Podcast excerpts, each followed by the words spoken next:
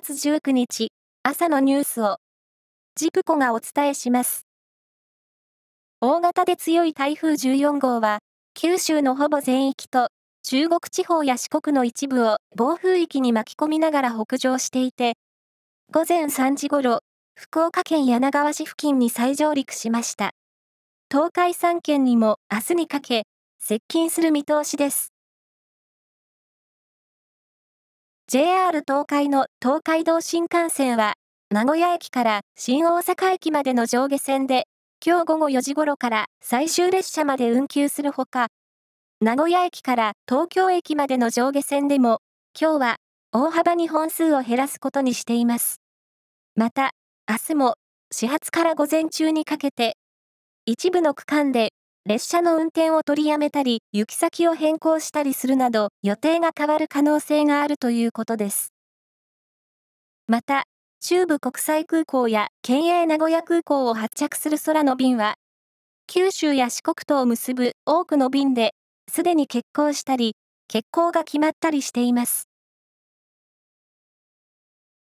今月8日に96歳で亡くなったイギリスのエリザベス女王の国葬が日本時間の今日午後7時から、首都ロンドンのウェストミンスター寺院で執り行われます。共同通信社が、おとといと昨日実施した全国電話世論調査で、岸田内閣の支持率は40.2%となり、先月10日と11日の前回調査から13.9ポイント急落して、去年10月の内閣発足以降、最低となりました。サッカー J1 の FC 東京と京都サンガの試合が昨日、東京の国立競技場で行われ、山下義美審判員が J1 の試合で女性として初めて主審を務めました。アメリカメジャーリーグエンゼルスの大谷選手は、17日、マリナーズ戦に3番ピッチャー兼指名打者で出場し、7回を3安打無失点の好投で13勝目を挙げました。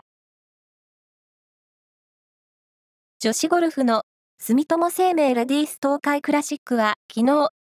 愛知県新南愛知カントリークラブで最終ラウンドが行われ、19歳の尾関闇優選手が通算13アンダーでツアー初優勝を果たしました。以上です。